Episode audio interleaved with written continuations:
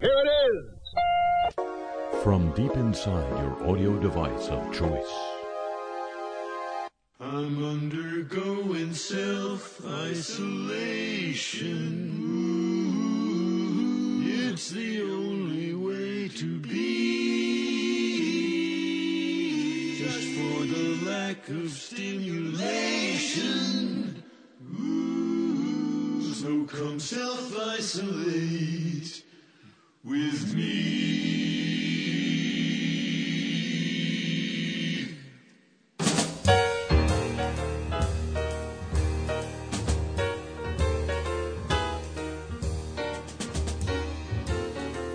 We must have lunch real soon. Your luggage is checked through.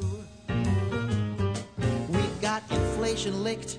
I'll get right back to you. It's just a standard form. Tomorrow without fail. Pleased to meet you. Thanks a lot. Your check is in the mail. Marooned, marooned, marooned in a blizzard of lies. Marooned, marooned, marooned in a blizzard of lies. Your toes and knees aren't all you'll freeze when you're in it up to your thighs. Looks like snow, but you never know when you're marooned in a blizzard of lies.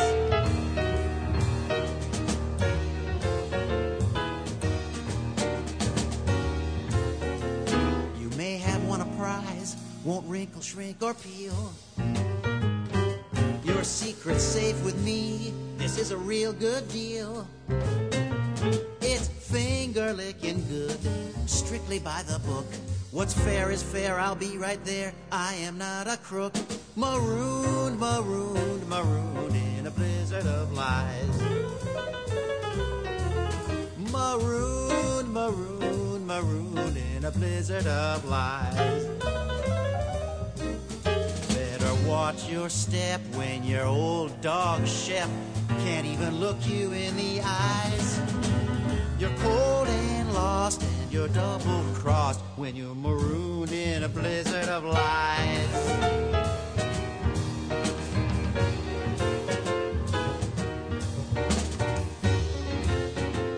We'll send someone right out. Now this won't hurt a bit. He's in a meeting now. The coat's a perfect fit. Strictly fresh today. Serve us with a smile. I love you, darling, till I die. We'll keep your name on file. Maroon, maroon, maroon in a blizzard of lies. Maroon, marooned, marooned in a blizzard of lies. Walk on, walk on with hope in your heart, and you're in for a big surprise when you're marooned, marooned, marooned, marooned, marooned in a blizzard of lies. A blizzard of lies.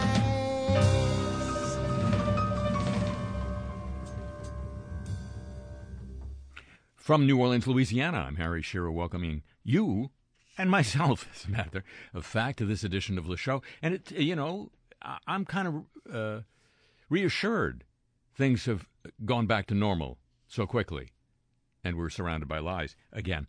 Here's here's a good one. Well, I'll I'll uh, preface it because um, I discovered early on that the truth has a weird way of sort of just being blurted out in the weirdest possible circumstances. As many of you, well, as a few of you know, I cut my teeth making fun of um, another president, Richard Nixon. And, eh, you know, like them all, he, he told his share of whoppers, and I'm not talking about birdies, um, but he was uh, given to say during the whole Watergate thing uh, that he was concentrating on more important things, you know, the future of peace in the Middle East.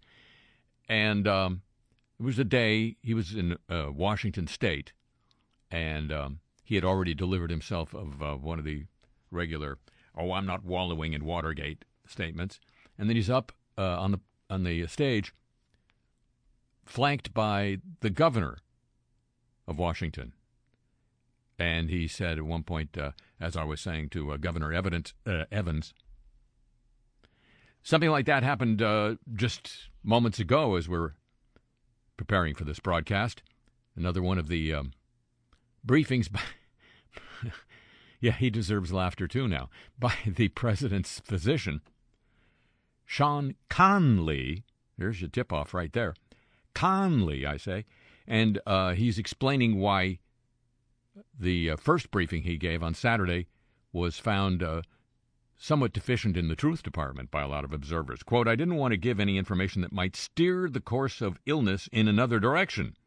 And in doing so, you know, came off that we're trying to hide something, which wasn't necessarily true.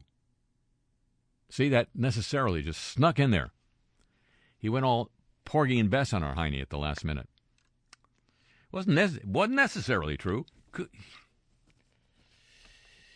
Yes, indeed. Yes, indeedly doodly. Now, you may, may be wondering just about now how Sean Conley got the job of being the presidential physician. This happened oh, four years ago, something like that.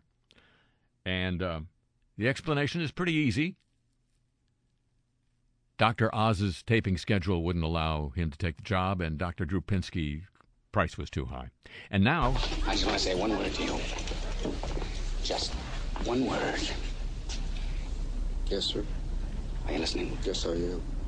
Microplastics. Think about it. Will you think about it? Yes, I will. Enough said. What do microplastics have to do with elephants? Not elephants, Gerald, elephants. Dozens of the uh, amazing creatures have begun foraging for food at a dump nestled in a Sri Lankan jungle. The uh, dump encroached on their habitat. See, if I were an elephant, I, would have called my lawyer, but. Oh, they don't have. Photographs captured in the eastern Ampara district show the wild herd, which numbers only almost 40, searching through mounds of plastic bags, which have since been discovered undigested in their leavings. This is from lankaweb.com, as in Sri Lanka. See how they did that? Microplastics and non digestive polythene were also found in the elephant's stomachs during post mortem examinations. Such waste poses a serious threat to the health of the herd not to mention to the individual elephants. It's thought the elephants gained access to the dump through a broken, a broken fence, although, according to photographer, the garbage is now strewn throughout the surrounding forest. Johnny Garbage Seed has been at work, apparently. I said, no, I don't need to repeat that. He described the phenomenon as a destructive and unhealthy habit and warned that no action had been taken to prevent the elephants entering the area in search of food. The elephants are now so accustomed to feeding in the area they've begun crossing into neighboring villages and paddy fields, adding to existing tensions between them and the locals. You know how that ends up. The elephants shoot the locals. For elephants, ingesting plastic can have devastating consequences. Microplastics can block digestive tracts, alter feeding behavior, and diminish the urge to eat. Well, why would you want to eat when you. Ugh, did you notice this tastes like plastic? I'm not. Each of these uh, factors can impact on the herd's ability to reproduce and then damage population numbers. Like we have so many elephants to spare. With their stomachs filled with plastic bags, herds often die of, guess what? Starvation. Ain't that ironic? Almost like the president getting the. In 2019, Sri Lanka saw the highest number of elephant deaths since records began in 1948, according to environmental activists. Not nearly as enough plastic in 1948. We fixed that. With just one word microplastics. Now let's turn, shall we, metaphorically? I'm not turning at all. I'm sitting just stock still. But we turn to the bees. And not just the bees. New research has identified a mechanism by which low levels of insecticides, such as neonicotinoids, such as imidacloprid, I said imidacloprid. Thank you. Could harm the nervous, metabolic, and immune systems of insects, including those that aren't pests, such as our leading pollinators, the bees.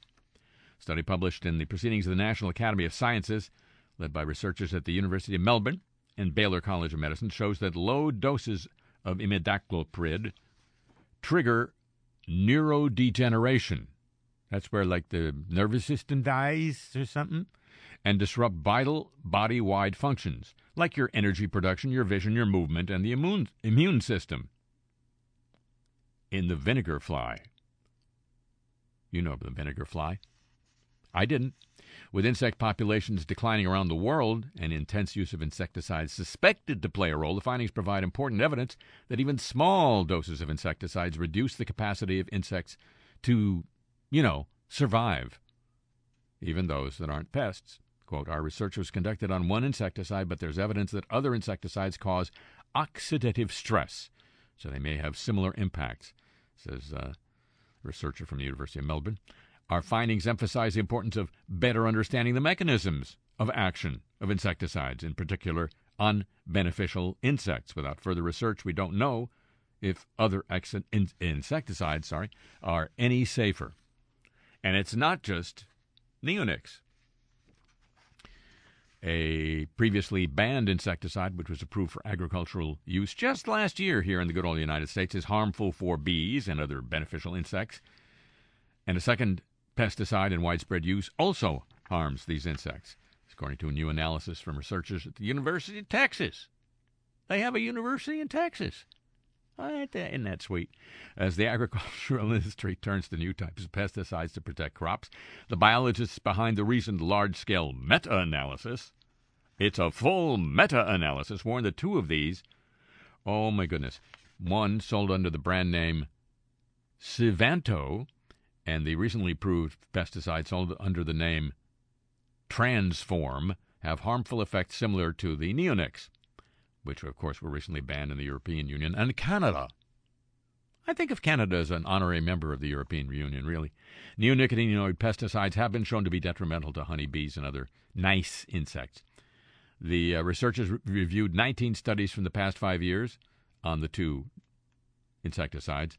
It appears in the journal Proceedings of the Royal Society B, which is almost as good as the you know the rest of that.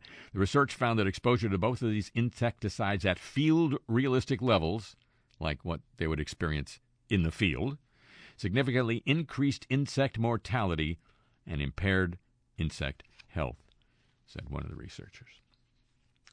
I think, ladies and gentlemen, there's going to be a big new range of job openings for a lot of our brothers and sisters coming very soon. Uh, it's. Uh, it's going to be the uh, availability of jobs pollinating plants because I think we're going to have to do it. And now,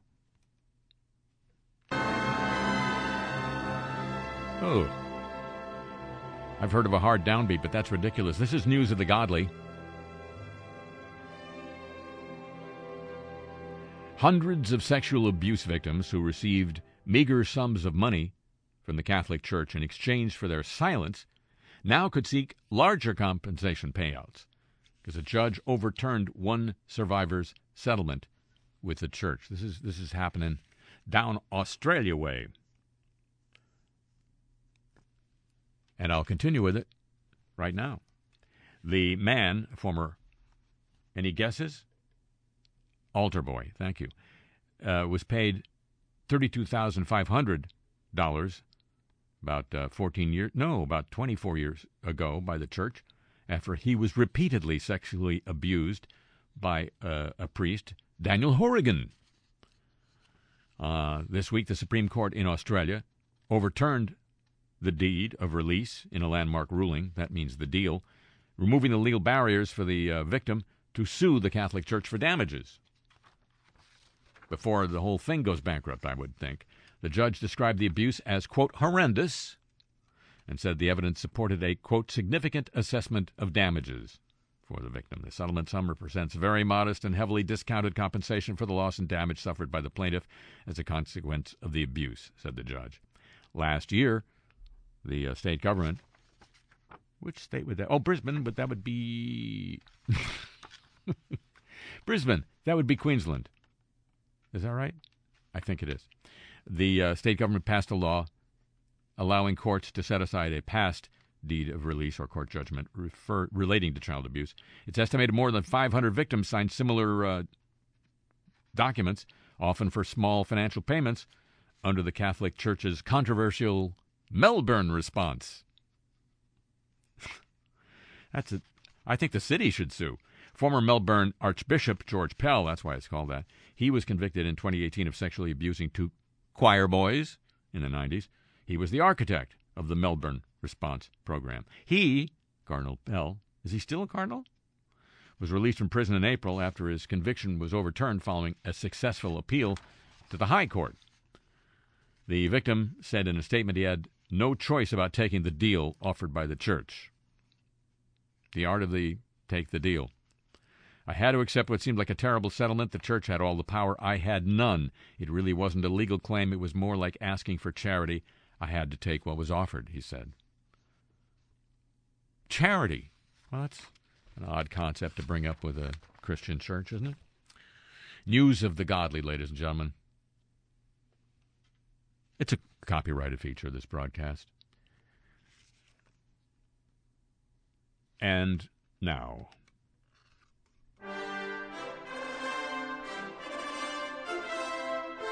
After that appropriate pause, news of the Olympic movement. Produced by Jim Ebersol III.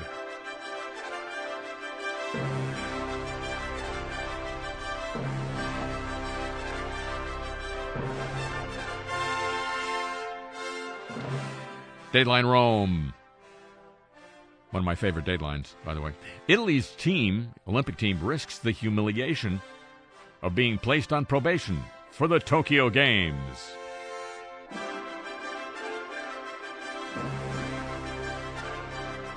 Why?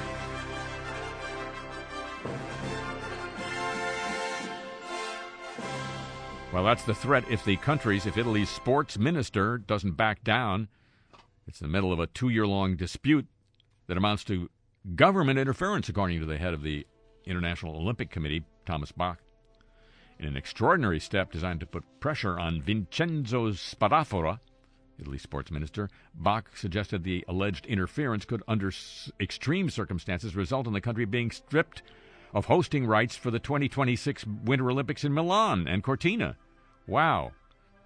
Hit me again, please. Bach has taken issue with the Italian government's creation of a new organization, Sport e Salute, that would be sport and health, that was created at the start of last year to run the country's sports finances. They were previously controlled by an arm of the Italian Olympic Committee. CONI, CONI. We're, not the Supreme. We are very concerned about the situation of CONI and the functioning of CONI, and these concerns are growing because the IOC Executive Board had to address these questions, said Bach. The proposed new law would strengthen Spadafora's power even further, according to CONI. We had to write a, a letter to the Minister of Sport expressing these serious concerns, said Bach. With this law, CONI is not compliant with the Olympic Charter.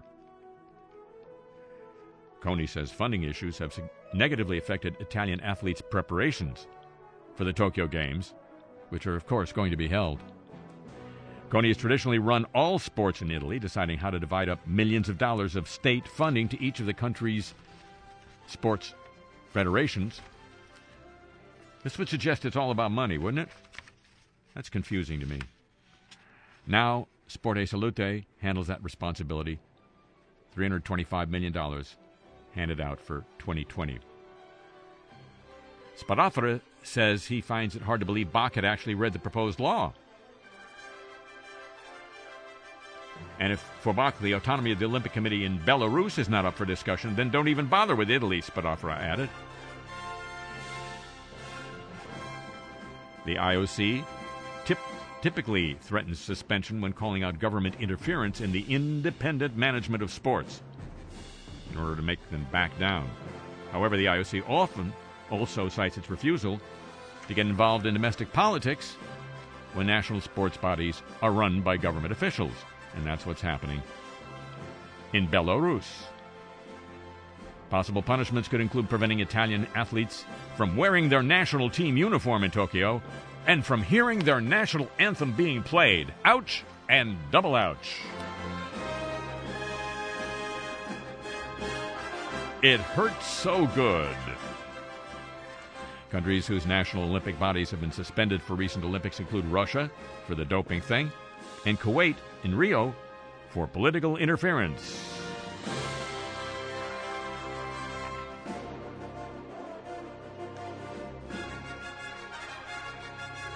Slapping those wrists till they sting. The Olympics. It's a movement, and we all need one. Every day.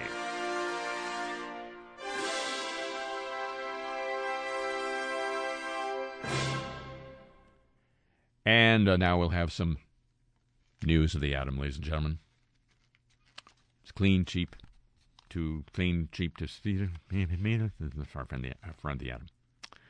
Just this week, the World Nuclear Industry Status Report. Everybody's concerned about their status, aren't they? Summed up the virus, uh, sorry, the uh, state of the global nuclear industry. The report shows the sector continues to stagnate, while renewables are doing great. Just 2.4 gigawatts of new nuclear generation capacity came online last year, compared to 98 gigawatts of solar. The world's operational nuclear power capacity declined by 2.1% at the end of June, according to PV magazine. The report shows nuclear is now the most expensive form of power generation in the world, with the exception of gas peaking plants, which I guess are gas plants that have uh, those little windows where you can look in and see. Uh, no, those are uh, available only for peak demand periods of time. The uh, cost of energy of nuclear production is now $155 per megawatt hour, according to oilprice.com, as compared to $49 per megawatt hour for solar and $41 for wind. Nuclear has increased since the last report. Solar and wind have both decreased in cost. What is remarkable about these trends that they've been made public at all. No, is that the costs of renewables continue to fall due to incremental manufacturing and installation improvements, while nuclear, despite over half a century of industrial experience, continues to see costs rising. That's according to the report by the World Nuclear Industry thing. it's the status report by the World Nuclear Industry thing. The impact of the cost difference is obvious.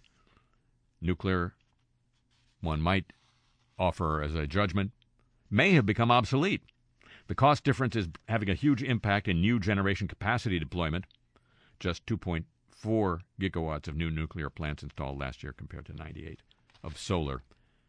And where are you? Hiding behind the staple. 59 gigawatts of wind, according to the magazine. Nuclear energy has become irrelevant in the electricity generating technology market, said the coordinator for the World Nuclear Industry Status Report. Mycle Schneider. You wouldn't believe how he spells Michael, though.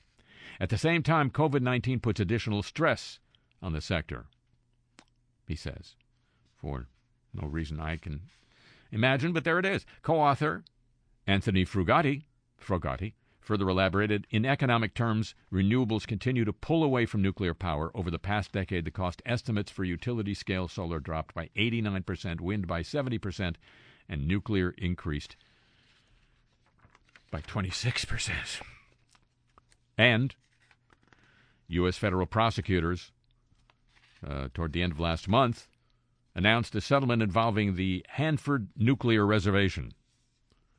That's uh, that facility near Richland, Washington, that made uh, all those plutonium things. And uh, we'll have more about that. We'll get back to uh, news of the atom. But uh, first, I have to share with you. I have to. I choose to share with you some news of smart houses.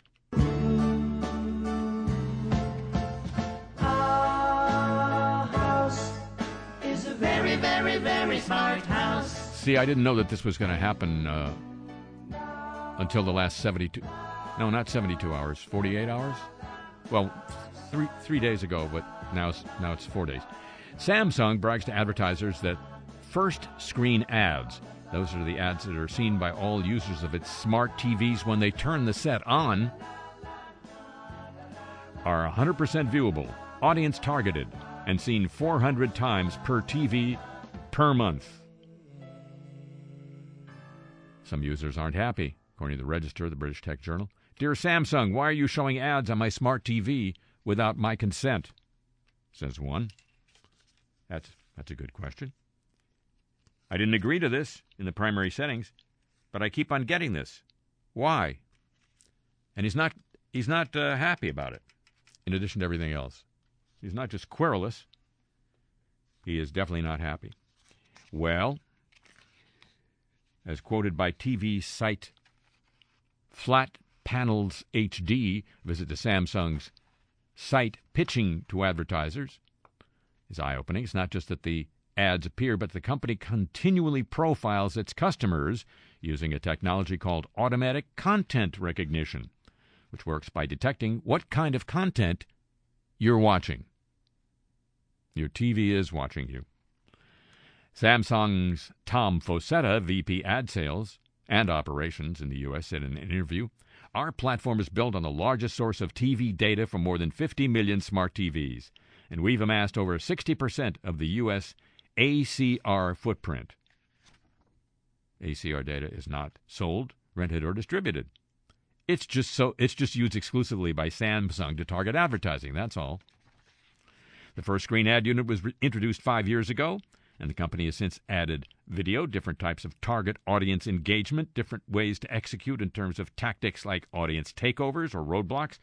Roadblock is when uh, 100% ownership of first screen ad impressions across all Samsung TVs.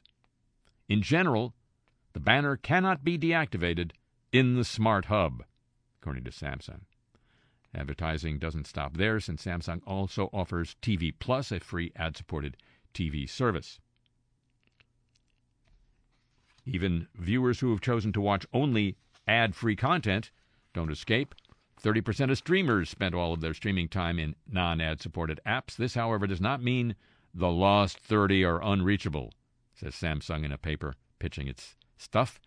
Samsung's solution is not only the first screen ads, but also that data can reveal which audiences in a given household have seen your brand through partnerships with the right tech stack to target and serve ads across all connected screens. Advertisers who can't reach an audience on the big screen can reach them on the other devices they're using. Why, they should merge with Facebook if they haven't already. Samsung claims with the right tech stack, a target stubbornly refusing to watch an ad on the big screen can be reached maybe on their smartphone.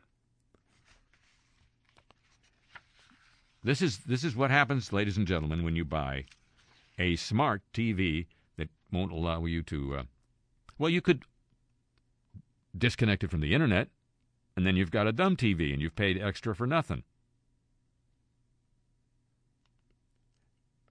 Is the income from advertising subsidizing the price of these TVs? Register doesn't know the answer to that. Smart plugs also from the register, could set your house on fire. I said fire and let hawk, uh, hawkers gaze upon your private data, according to the consumer champion company in Britain, Which, which bought 10 smart plugs available from online retailers and marketplaces. They are items plugged into wall fitted electrical receptacles that convey electricity to an appliance. They interact with things like Amazon, and Google Nest, and uh, so you can yell at your always on audio surveillance device to turn a desk lamp off. Many in the modern world find the convenience outweighs security concerns.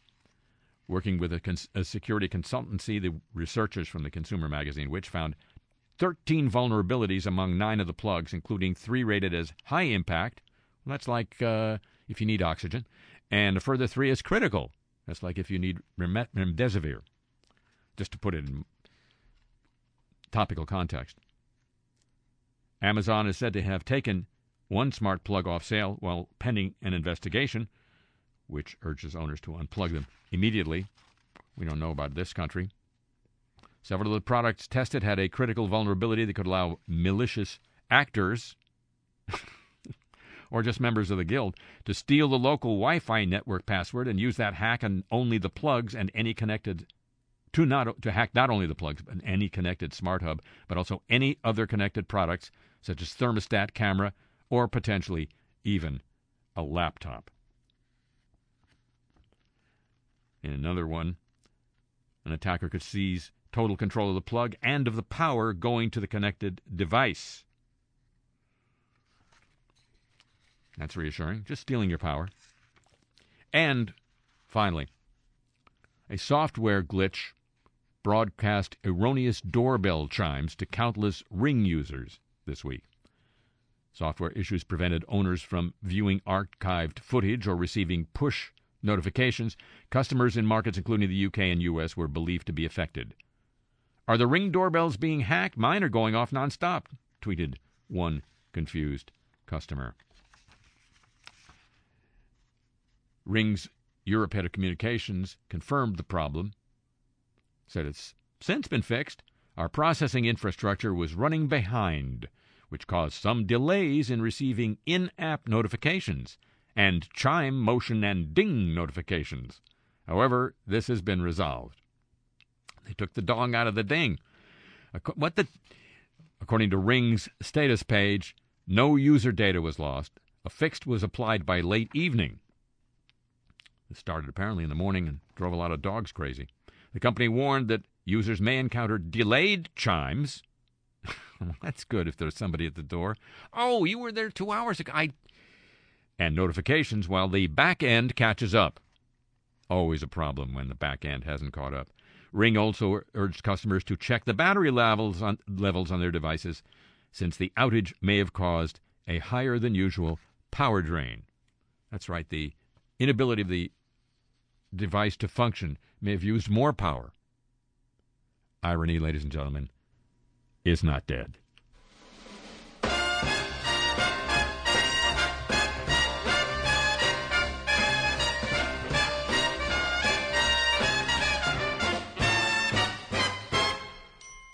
Life is dull, it's nothing but one big lull.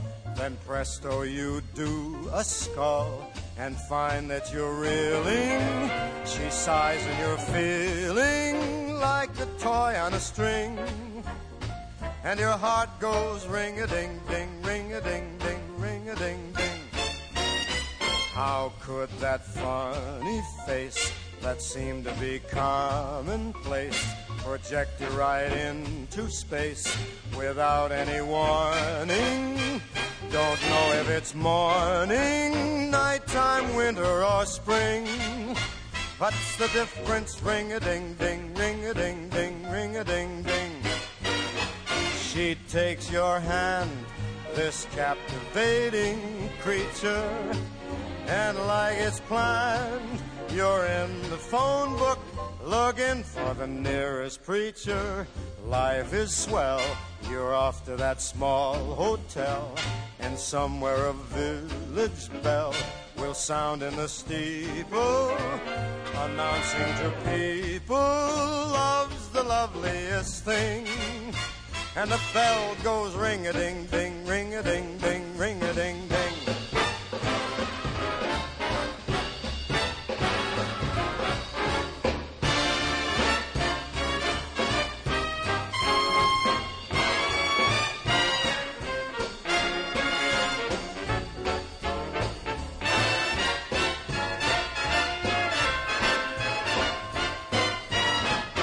She grabs your hand, this captivating creature.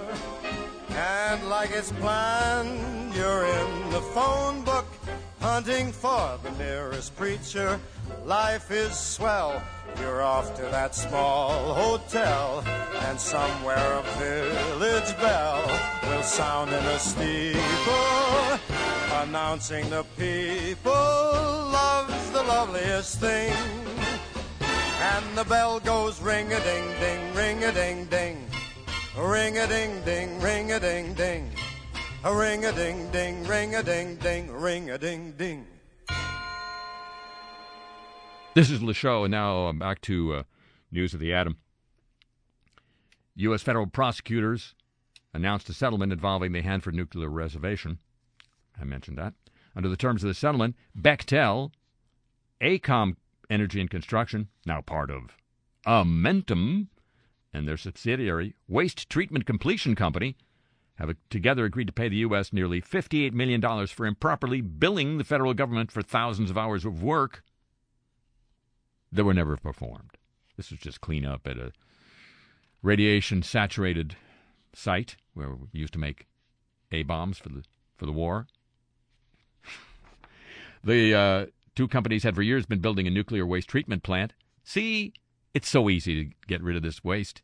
All you have to do is hire these guys uh, to clean up the waste stored at the heavily contaminated site. It's stunning that for nearly a decade, Bechtel and AECOM chose to line their corporate pockets by diverting important taxpayer funds from this critically essential effort, said the U.S. Attorney, U- Assistant U.S. Attorney, in a press release.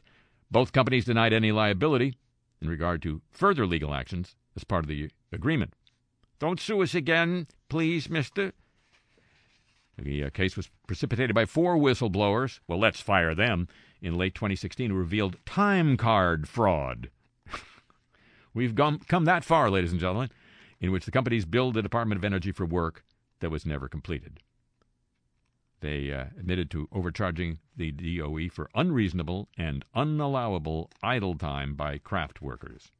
Company executives admitted they continued to overbuild the Department of Energy even after they knew they were under investigation for improper billing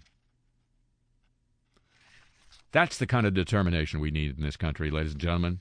Keep on, keep on doing. Just keep on doing. Germany has launched a new search for a site to store its most radioactive nuclear waste because it's so easy to do. Eh, you put it anywhere. You don't. Uh, the uh, disputed site at a former salt mine was earmarked decades ago, has long been a focus of protests, so uh, they're kissing that one goodbye. Germany's waste management organization identified 90 areas covering 54% of the country's surface, surface areas potentially geologically suited for a nuclear storage site. It's uh, kicked off what uh, the AP says will be a politically fraught process. Final decision slated for, oh, just about 2031. The aim is to start using the selected site in 2050. You say we don't do long term thinking in this world anymore? Following the Fuchs disaster, Germany decided to phase out its own nuclear power generation. The question of where to put the waste has remained unresolved, unlike here where we're put. Oh, ladies and gentlemen, big week for uh, pre- President Trump. First, the New York Times story revealing that uh, for two years he paid a total of $750 per year in federal income taxes. Then the debate the first of three scheduled presidential debates on uh, Tuesday night, which most people regarded as um, generally unwatchable because of the more than 100 instances in which President President Trump interrupted either the moderator, Chris Wallace, or Joe Biden. And of course, at the end of the week, the president's rapid whisking off to a hospital for uh, treatment for his COVID virus, which was either very insignificant or pretty serious. The uh, White House reassured us that uh, even at Walter Reed Army Hospital, he's still continuing to do his work. This week, for the first time, push comes to shove and stays there. And for the businessman turned chief executive, the words I can't breathe suddenly aren't just somebody else's slogan hope. Yes, Mr. President. How are you feeling? You see my doctor's press conference? He says I feel great, right? Right. I'm doing okay myself. Unless his computer is lying, you look great. what is that? New mascara? Uh, no, I've, I've been crying a little bit. Well, take it from me. It's working for you. Listen, Hope, I know you're probably uh, recouping, but uh, We got a little problem here. I know, sir, but you're at the best place to deal with it. You're being cared for by really the best people. Not that problem. Of course, I got great doctors, some swell nurses too, who, if I could get up and move, they'd be in real trouble. But hope. Yeah. We got way too many people grandstanding right now. Believe me. Which people, sir? Chris Christie, for one. Mm-hmm. I saw a statement on ABC that he's tested positive. For... So he tested positive for whatever. Who cares what Chris Christie has, besides a weight problem the size of New Jersey? Well, I guess it's uh, newsworthy because uh, he had helped you with your debate prep. I wouldn't be bragging about that, would you? I mean, he's the guy who kept saying, I'd be more aggressive if I were you, sir. Not such a debate genius. Okay, granted, sir, but once he's gone public. You understand that nobody's talking about Trump's taxes right now, right? Sure. It's like a miracle. Although the Times says there will be more stories. Sure, there will. That's what Antifa wants. Mm-hmm. Look, Hope. It's Christie, then it's one senator here, another senator there. We just got to put a cork on all this I got negative, I got positive stuff. And you're the person I trust to do that task, believe me. Give me a second. I gotta lie down. Hmm. Sorry, I am lying down. So, what do you think, Opie? Mr. President, uh, normally I'd jump at the task, but I'm not sure I know how. Same to... way we've kept people in the White House from walking around looking like bad guys in a cowboy movie with the masking. Well, we certainly didn't issue any kind of instruction or memo that could be leaked out. Right. People just somehow got the idea that their future prospects wouldn't be shiny bright if the boss couldn't see their lips moving. You know how to spread the word that positive, negative, whatever, that's a private matter between them and their doctor and a state lawyer? Well, I, c- I could make a few calls from bed. But... You know, Hope, I'd hate for my people, and you know how much they love Trump. They shouldn't start thinking that I got this infection from you, even though maybe, who knows, right? I'll make a few calls from bed. That's my hope. Tony. Nice to hear from you, sir. Been a while. Yeah. Yeah, you've been busy getting interviewed on uh, all the shows nobody watches. Just trying to keep my Zoom skills ready for the big show, sir. You know, I'm looking at the reports from Walter Reed. Who's showing you those? They're good, right? Rounding the curve? That's what so many people are telling me. Well, that's, uh, that's one way of putting it, sir. But as an infectious disease official, I guess uh, they think I'd be interested in the world's most famous case of infectious disease. Okay, that makes sense. I hope that uh, what I'm reading is just a matter of uh, putting the best face on things. Better than putting a mask on them, right? so look, Tony. Yeah. I know you and my newest task force member, Dr. Atlas, don't uh, see eye to eye on some things. Mr. President, he's a neuroradiologist. That's a good thing, right?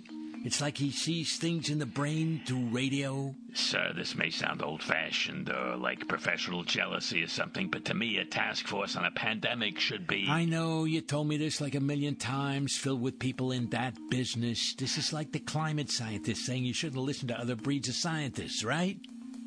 That's a very good comparison, sir. Thanks. I got a million of them. Hey. Look, Tony, what's the name of the administration you work for?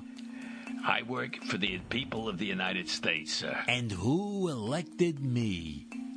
I'll take that as a yes. I- So look, Tony, people are getting confused and not in a good way. I wouldn't dream of trying to humiliate you by ordering you to communicate with the public through the White House press secretary only. She probably couldn't even pronounce half your words anyway. I appreciate But you do have one task for this week. Mm-hmm. Yes, sir. In your appearances on the shows that nobody watches, try using scripts from Dr. Atlas. He's a sharp guy. He can write the way you talk. You know, he's, he's Canadian. Did this thing go dead? I'll have to think about that, sir, for about uh, seven to ten days. New team, new tasks, same mission. We're going to make Remdesivir great again. Now, the world is his boardroom, the Presidentus. This week, watching is contagious. Now, ladies and gentlemen, news of the warm. Won't you?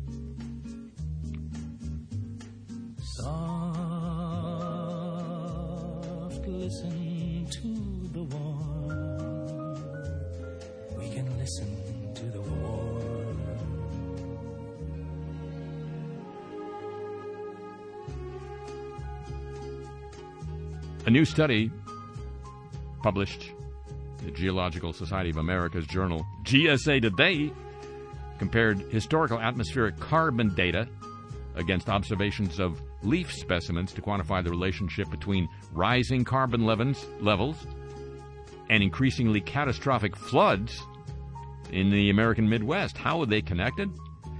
Stay tuned. Good night. Using data covering more than a few, more than two centuries, researchers demonstrated that as carbon levels in the atmosphere have risen due to the to whatever, the ability of plants to absorb water from the air has decreased. That means more rainfall makes its way into rivers and streams, adding to their potential for damaging floods. Why, it's almost as if everything on Earth is connected in some way or other. Other. The uh, study focused on ginkgo biloba leaf specimens. It's been a while since we heard about that plant, representing a time span of over 260 years. The team examined the leaves' stomata. Sorry about that. Excuse me. Tiny pores that deciduous plants use to take up carbon dioxide from the atmosphere. In low carbon environments, the plants increase the density of stomata. They can do that, so they can take in enough CO2 for photosynthesis. But in carbon rich environments, they need relatively few stomata. Variations in stomatal density, which we observe through microscopic imaging, reflect, reflect corresponding changes in atmospheric carbon over the more than two century span said a professor of earth science involved in the research. Stomatal density also governs the degree of transpiration. That's the process by which plants absorb water and give off water vapor. That's like them breathing. So the devastation of individual floods is still related to that year's weather, but the steady rise of carbon levels is driving the average level of the Mississippi River up by two centimeters a year. I got those on me. The study also points to a need for revised planning efforts and insurance concepts in the Midwestern region. That means, I guess, more insurance companies doing funny commercials. That's the insurance concept I'm most aware of. And re- I mean, really funny. Uh, I, I miss Flo, though. Along a shoreline that stretches farther than the combined length of the Atlantic and Pacific coasts, waters driven by climate change have risen as much as six feet in less than a decade, washing away houses, destroying roads, and threatening critical infrastructure, like water treatment plants. The ongoing disaster striking the coastal communities of the Great Lakes hasn't captured national attention yet, but from Duluth to Chicago to Cleveland to Buffalo, leaders, sorry, lenders are reeling from untold billions in damage and the prospect that climate change will make things worse in the years to come, according to phys.org. In the Great Lakes states, officials at every level along the 4,500 miles of coastline are scrambling to save what they can from the rising water competing for scarce state and federal dollars, rubber stamping permits to build private seawalls at an unprecedented pace. The scientists say the only long term solution, of course, is to retreat from the shoreline. We're not going to do that. We're Americans. And global warming is affecting daytime and nighttime temperatures differently. Greater nighttime warming is more common than greater daytime warming worldwide, according to new research. So go swimming at night. News of the warm. Yes, now as ever, ladies and gentlemen, it's a copyrighted feature of this broadcast. And here come the apologies of the week. Right on schedule. We're so sorry. Officials of the city of Hayward, California issued an apology this week for the letter from President President Trump included in about 700 boxes of food sent to needy families about a month before the election. National news stories have pointed out that uh, the Ag Department was requiring those letters be included in the boxes of charity food. They were distributed as part of Hayward's weekly no contact food distribution, distribution. The letter was on White House stationery, included the president's signature. It was also in food boxes that went to other food banks in the Bay Area. Hayward officials said the language in the letter was deemed political and they apologized. They said they didn't know the letter was in the box until after about 700 were distributed. I guess because they don't read the papers. Speaking of which, newspapers are described as the first rough draft of history. In truth, the first rough draft written by this newspaper, the Los Angeles Times, has been woefully incomplete. I'm quoting from the LA Times editorial board on behalf of this institution. We apologize to the Times hist- for the Times history of racism. We owe it to our readers to do better. We vow to do so. A region as diverse and complex and fascinating as Southern California deserves a newspaper that reflects its community.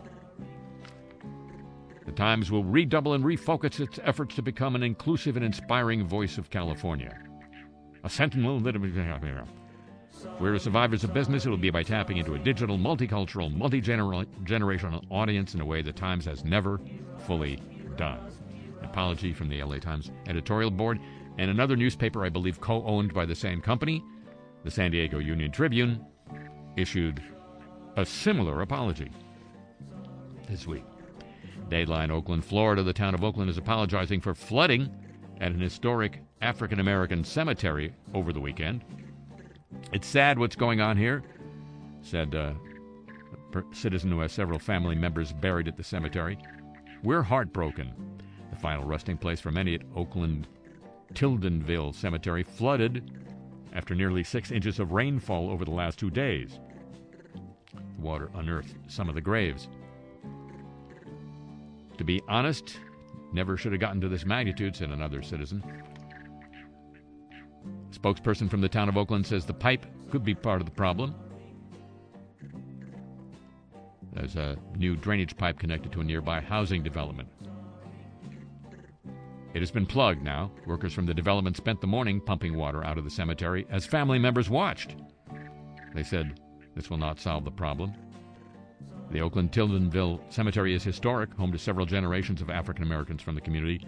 The town said it has met with the cemetery board to apologize for the flooding. It plans to meet with the families at a later date. You know, when it's blown over. The anger, I mean. Deadline Spartanburg, South Carolina, urban renewal efforts were meant to demolish blighted areas and cities and create better housing and more opportunities in many areas. Black families and businesses were displaced and no opportunities were created. The Spartanburg City Council apologized for the failure of the redevelopment efforts this week. City Council unanimously approved a resolution that acknowledges systematic racism and includes an apology to black residents, quote, for racial injustices and long lasting inequities that have resulted from past city policies. In the 1970s, the city purchased a lot of land in a historic black neighborhood. Using urban renewal dollars from the feds, it resulted in the demolition demolition of black owned businesses in several black neighborhoods. Why, that didn't happen anywhere except Spartanburg, did it? Dayline South Bend, Indiana, the University of Notre Dame's president has issued an apology for not wearing a mask at a White House event after pictures surfaced online of him shaking hands and sitting shoulder to shoulder with powerful people without a mask. Reverend John Jenkins attended the Rose Garden ceremony for Judge Amy Coney Barrett. His letter explained he was there because Barrett is a Notre Dame alumna and law professor. He also pointed out that upon arrival, he and other guests received rapid response COVID 19 tests. Not mentioned in this story. Later in the week, he uh, tested positive for COVID. But uh, in his earlier statement, I regret my error of judgment in not wearing a mask during the ceremony and by shaking hands with a number of people. I failed to lead by example at a time when I've asked everyone else in the Notre Dame community to do so. And now, of course, he's a, uh, an assistant professor of karma. And finally, Boris Johnson. He's the Prime Minister of Great Britain, ladies and gentlemen. It's a country that uh, we revolted against, and we're still revolting. Boris Johnson apologized after wrongly explaining his own government's coronavirus restrictions. This is a gaffe that will fuel growing, growing growing criticism of his response to the pandemic. So it's not just our country where leaders are confusing. Apologies, I misspoke today. That's not him. Apologies, I misspoke today, the UK Prime Minister said on Twitter. It was the third time in three hours that government spokespeople had failed to be clear on the new rules being introduced midnight Tuesday to combat the resurgence of the disease in northeast England. The, over, uh, the error over where and when people can socialize is likely to encourage a revolt by his conservative colleagues in the parliament. They are already unhappy that uh, ministers of the government have imposed restrictions and new criminal offenses without debate in Parliament first. Didn't Parliament make the laws? Earlier on this week, Skills Minister Gillian Keegan admitted she did not know the answer during a radio interview, and Boris Johnson's spokesman, James Slack, told reporters on a call that details would be set out later. When the Premier himself was asked whether people in the Northeast could socialize with other households, he suggested that they could in groups of no more than six, the rule of six. Later he tweeted, Apologies, I misspoke today. In the Northeast, new rules mean you cannot meet people from different households in social settings, indoors, including in pubs, restaurants, and your home. You should also avoid socializing with other households outside. Prime Minister's mistake could hardly have come at a more sensitive moment. He's facing this rebellion from within, within his own party over virus restrictions, and the fact he could explain the rules himself, or couldn't, will uh, probably boost his opponents. This COVID thing, ladies and gentlemen, it's big. It's a happening thing. Apologies of the Week, a copyrighted feature of this broadcast.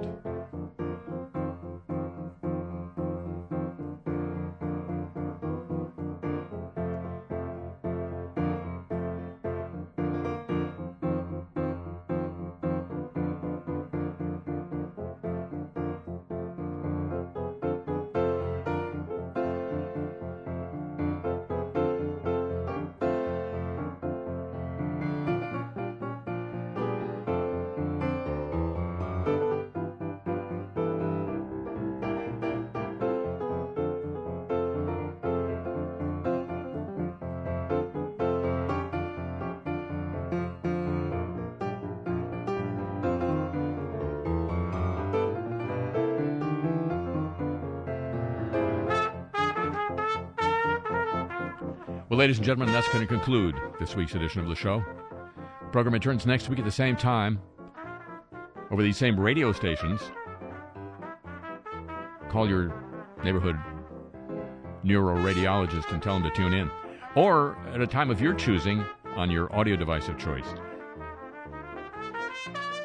And it'd be just like a miracle, and this all blows over by um, Halloween if you'd agree to join me that, would you? Already, thank you very much. Uh huh.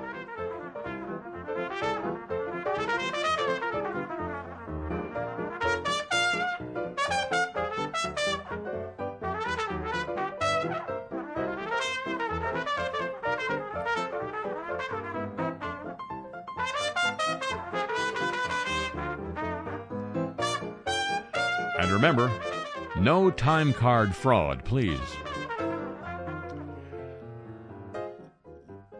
Show comes to you from Century of Progress Productions and originates through the facilities of WWNO New Orleans, flagship station of the Change is Easy radio network. I'm on Twitter at the Harry Shearer. And the email address for this program your chance to get Cars I Talk t shirts and the music playlist, all at harryshearer.com. Tip of the show chapeau to the San Diego desk, Pam Halstead and Thomas Walsh here at WWNO New Orleans. So long from the Crescent City.